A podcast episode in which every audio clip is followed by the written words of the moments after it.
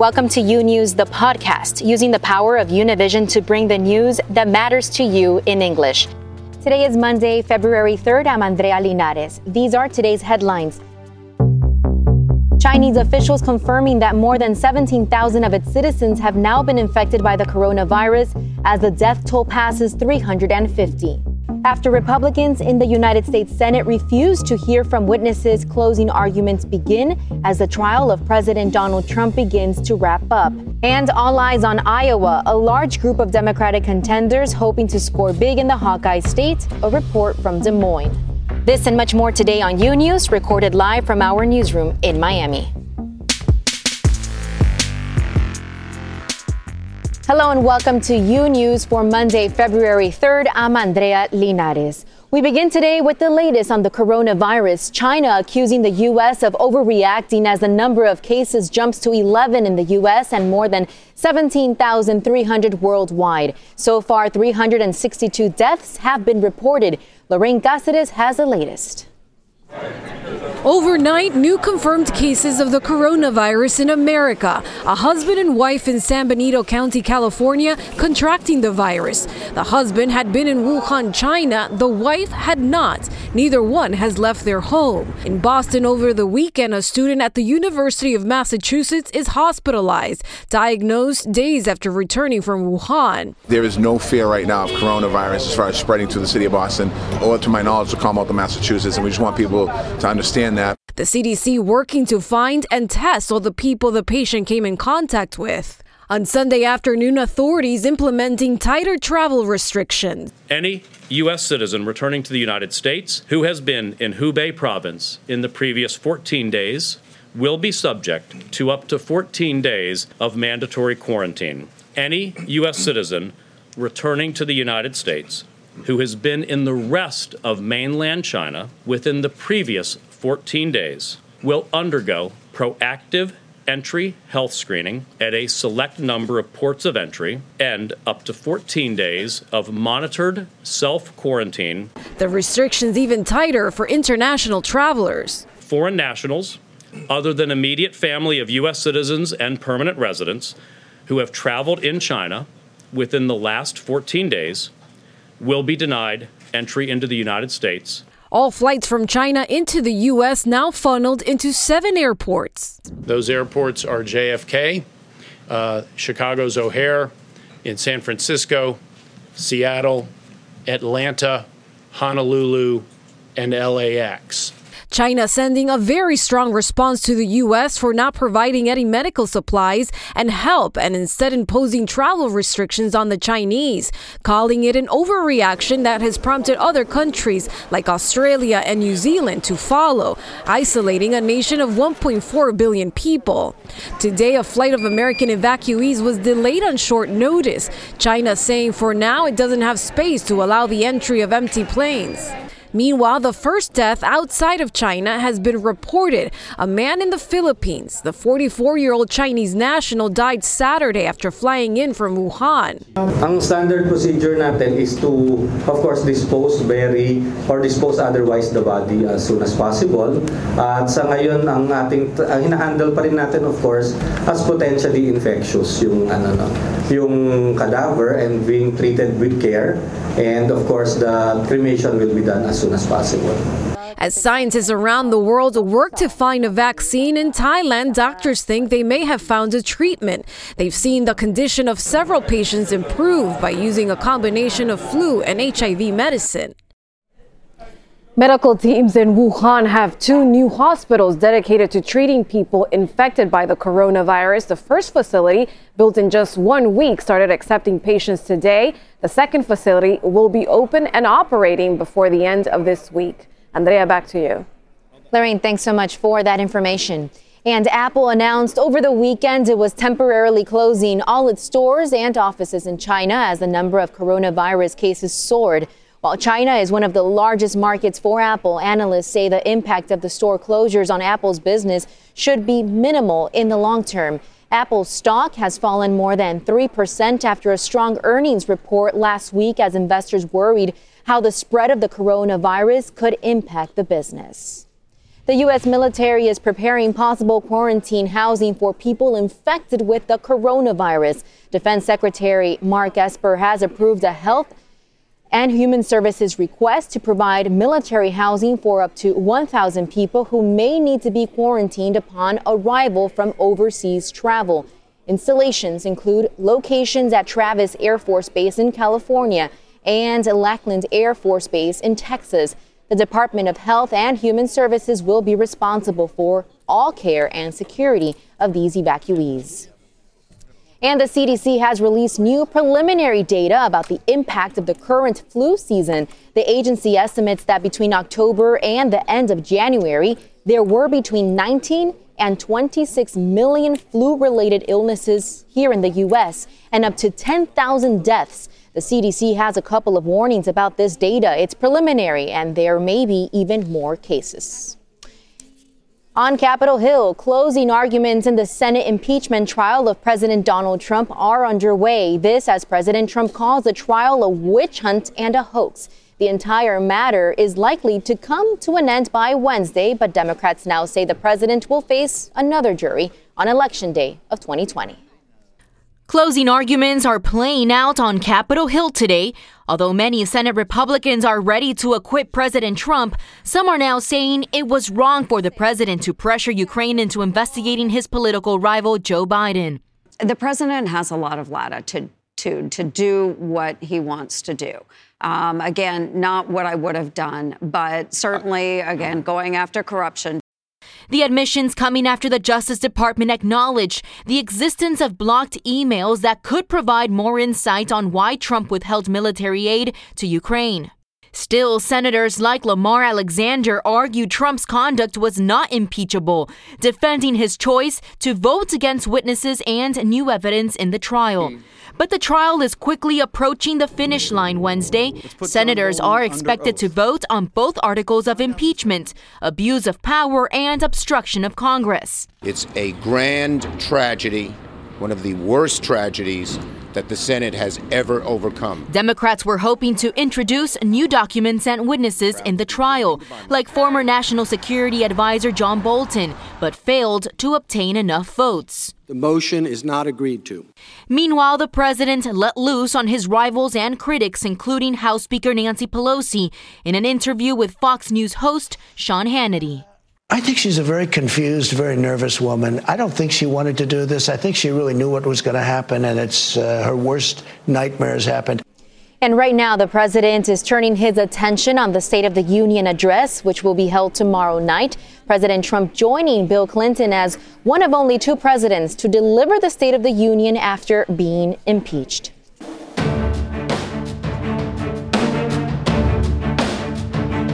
Former Secretary of State John Kerry is not running for president. Kerry denied a report that said he was thinking about another run for the White House. An NBC News analyst reportedly heard Kerry mention that he was considering it during a phone conversation. However, Kerry calling that claim categorically false. Kerry was the 2004 Democratic presidential nominee but lost to President George W. Bush. A former Los Angeles mayor is endorsing Michael Bloomberg for the Democratic presidential nomination. Antonio Villaraigosa served in LA from 2005 to 2013, and now he's the political co-chair for the Bloomberg 2020 campaign. Villaraigosa says the billionaire and former mayor of New York City is has the skills needed to run this nation. And the DNC has announced new debate qualifications for its February debate in Nevada opening the door for billionaire Mike Bloomberg to join his fellow candidates on stage for the first time. The party scrapped for the first time the grassroots donor threshold, which has required candidates in every other debate thus far to receive donations from tens of thousands of supporters to qualify. Bloomberg is self funding his campaign and has refused to accept any donations. And YouTube is posting additional rules on political and election related misinformation. The world's largest video platform will bar videos that lie about the mechanics of an election and anything that aims to mislead viewers about voting procedures and how to participate in the 2020 census. The Google owned video service clarified its rules ahead of today's Iowa caucuses. And speaking of Iowa, the first votes of the 2020 race will be cast today in the Buckeye State. Rafael Rodriguez tells us how voters have been feeling leading up to this big day. Finally, it's their turn. Iowa voters poised to render the first verdict of the presidential race. I have never been not willing to take a chance. And I think this election, we maybe need to take a chance. Pat Mundy has been busy sizing up the field. I started first with Elizabeth Warren, and I was very um, pro Elizabeth in the beginning. My next candidate was Pete. Um, I've heard him speak twice. Joe Biden, he is a source of comfort. Bernie Sanders comes off much more compelling in person than he does on uh, the, the screen. So, Monday night, whose corner will you be in? I have committed to caucus for Pete. Mundy, a retired teacher, has taken full advantage of her front row seat, shaking hands with Biden and finally coming face to face with her top choice. Wonderful. Thanks for being here. After a year of listening to candidates at town hall meetings, we are going to win this campaign. And through TV ads, Elizabeth Warren is the president this nation needs. Voters are making up their minds. This is the year to play it safe and go with a proven candidate, which I think that's Joe Biden. The signs of the season are everywhere in Iowa. From storefronts to front yards, this time many voters have been slow to make up their minds as they search for the strongest candidate to challenge President Trump. Their decisions are driven by issues, but above all, electability. On that front, Democrats are torn whether to choose a progressive path. I am supporting uh, Senator Sanders. Why? I just love his message. I think that he has integrity. Or a more pragmatic one. My first choice caucus, I think, is going to go with Amy Klobuchar. My second is uncertain. It's that question of second choice that's critical here. Candidates must win at least 15% support in the first round of voting. If they don't, voters turn to Plan B. For Hope Bossert, that's Biden. She respects him and is comfortable with him, but after seeing him up close, she wasn't electrified. I have to weigh this out. I like a lot of the new ideas that Tom Steyer's has, but I am good with Biden. If he's our guy, I can support him. But not everyone is making that choice. After seeing Biden and Buttigieg on the same day just before Christmas, Sherry Scheib faced a tough decision. What's a guy to do? I, I don't know yet. I'm I got to think about it and sleep on it. I don't know yet. Rafael Rodriguez, U News. Polls suggest that Vermont Senator Bernie Sanders may have a narrow lead in Iowa, but any of the top four candidates Sanders, former Vice President Joe Biden, Massachusetts Senator Elizabeth Warren, and former South Bend, Indiana Mayor Pete Buttigieg could score a victory in the state's unpredictable caucus system. For more on this, let's go to Sacha Preto. She's in Des Moines with the very latest. Sacha, what can you tell us? Hello, the political eyes of the nation are set here in Des Moines as the 1,678 caucuses will take place. For the first time ever, some will be bilingual and others will be completely in Spanish. This is an effort that has taken months, years in the making by activists that say it is important for the 6% of the population that is Hispanic to participate and have an active role. We have seen campaigns like the Bernie Sanders campaign invest a lot of money, a lot of time, a lot of effort precisely to get the Latino vote, for them to come out tonight and caucus. As you can see, some areas of the city are covered in snow, and in others, this morning, 15 cages like this one with the hashtag Don't Look Away have popped up. Inside, what appears to be a child, resembling what happens at these detention centers. And I'm going to let you listen to the recording so you can hear the eerie sounds of what some of these children have actually gone through. They have been said by Raices, which is a group that fights for immigrants' rights. And I want to welcome with us Lucia Alain. She's Director of Communications. Lucia, why have you placed these cages during this Iowa caucus? We came from Texas bringing these, you know, because right now during all the debates, none of the candidates brought up the topic of immigration, and it became a hot topic for a minute, and then it wasn't brought up again. And so it's a need for us to bring these cages to pretty much bring the problem that's happening and continues to happen at the border to them. Some will say that this is disturbing. What would you tell them? You know, a lot of folks say this is disturbing, the sounds of it, and it, it could be very traumatic, but we forget that these kids i- i- are living in this trauma on a daily basis, suffering in hieleras and perreras, literally having to hear this. So we're bringing that sound so folks can kind of wake up. And what do you hope the voters today will get out of this, and how would it impact what decision they make tonight? The voters need to, to think what America is going through and what America is doing to the children and the families that are literally coming here. They're migrating because of everything that's happening. So, really, it's for them to think immigration is a cause that needs to be spoken on at these caucus- caucuses.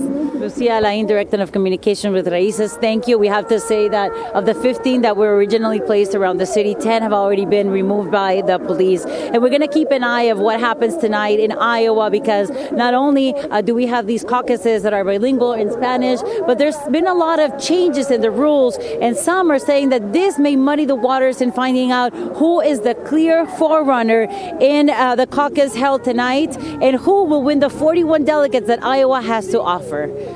This is all we have from Des Moines. I'm going to toss it back to you in the studio. Thanks so much, Sacha Preto, reporting from Des Moines, Iowa. Today, the Islamic State claimed responsibility for a terror attack on a London street that left three people injured and the knife wielding attacker shot dead by police. 20 year old Sudesh Amman had a fake bomb strapped to his chest when he attacked a South London neighborhood. Amman had been released from prison days earlier after serving about half of a three year sentence for promoting terrorism. Police are now searching homes where the attacker lived. And as the coronavirus outbreak continues, there were 18 Mexican students who left the cities of Xi'an, Tianjin, and Harbin to prevent the spread of this disease. And although none of them showed symptoms, health authorities will keep them on a daily medical review for 14 days to make sure they do not develop the disease.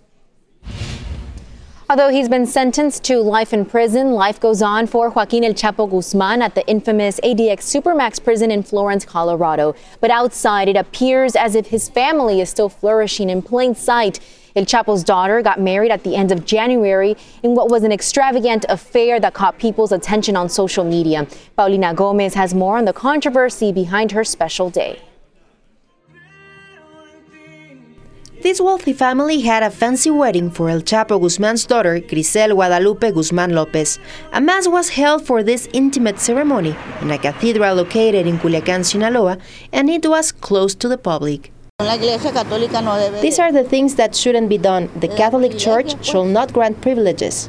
The bride arrived to the church wearing an exclusive dress designed by Benito Santos, who also worked for former First Lady Angelica Rivera. The area was restricted to prevent people from attending the ceremony. The guests arrived here in fancy cars. If they want something private, they should hold it in the party room. Wedding pictures and videos give account of the event that has divided Sinaloans' opinions.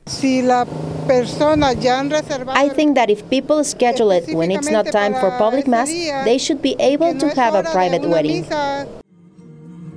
The groom, Edgar Cázares, belongs to a close circle with the Sinaloa cartel leadership. His aunt, Blanca Margarita Cázares, known as the Empress, has been accused of money laundering for the cartel. Famous singers performed at the party. Calibre 50, José Manuel Figueroa, and Julián Álvarez dedicated their songs to the newlyweds. Since the bride's father is away in a Colorado jail, the bride shared a dance with her mother, El Chapo's second wife, Griselda Lopez. Grisel is Ovidio's sister. Last October, he was arrested and released by the Mexican government, and it's presumed he was among the guests. Sources confirmed to U News that neither Ivan Archibaldo nor Jesus Alfredo Guzman Salazar, half brothers of the bride, were present at the wedding. Both, who have taken over the Sinaloa cartel, are wanted by Mexican and U.S. authorities. Paulina Gomez Bulshiner in Mexico City, U News. More of you news after this short break. Imagine a daily newscast that speaks to you about your world in plain English. Each weekday, we partner with Hispanic America's most trusted news source to bring you the stories from home and abroad that matter to you. The Senate will turn itself into a courtroom. The private border fence is being installed. A police officer and three people were killed inside a Jewish supermarket in Jersey City. U News covers the news of your world and makes it easy to understand. Your world, your news. U News on Fusion. Welcome back to U News. Horror novelist Stephen King announced on Twitter Friday that he's quitting the social media platform and that he has deleted his profile. The author said he's uncomfortable with the false information Facebook allows in its political advertising. He also cited concerns about Facebook's ability to guard user privacy. The social media giant has faced intense scrutiny over its decision to allow politicians to run ads with false information. Thanks for listening to U News, the podcast. Don't forget to follow U News on Instagram, Twitter, and Facebook. And if you haven't yet, go to Apple Podcasts and subscribe, rate, and review. And join us tomorrow for a new episode. Until then.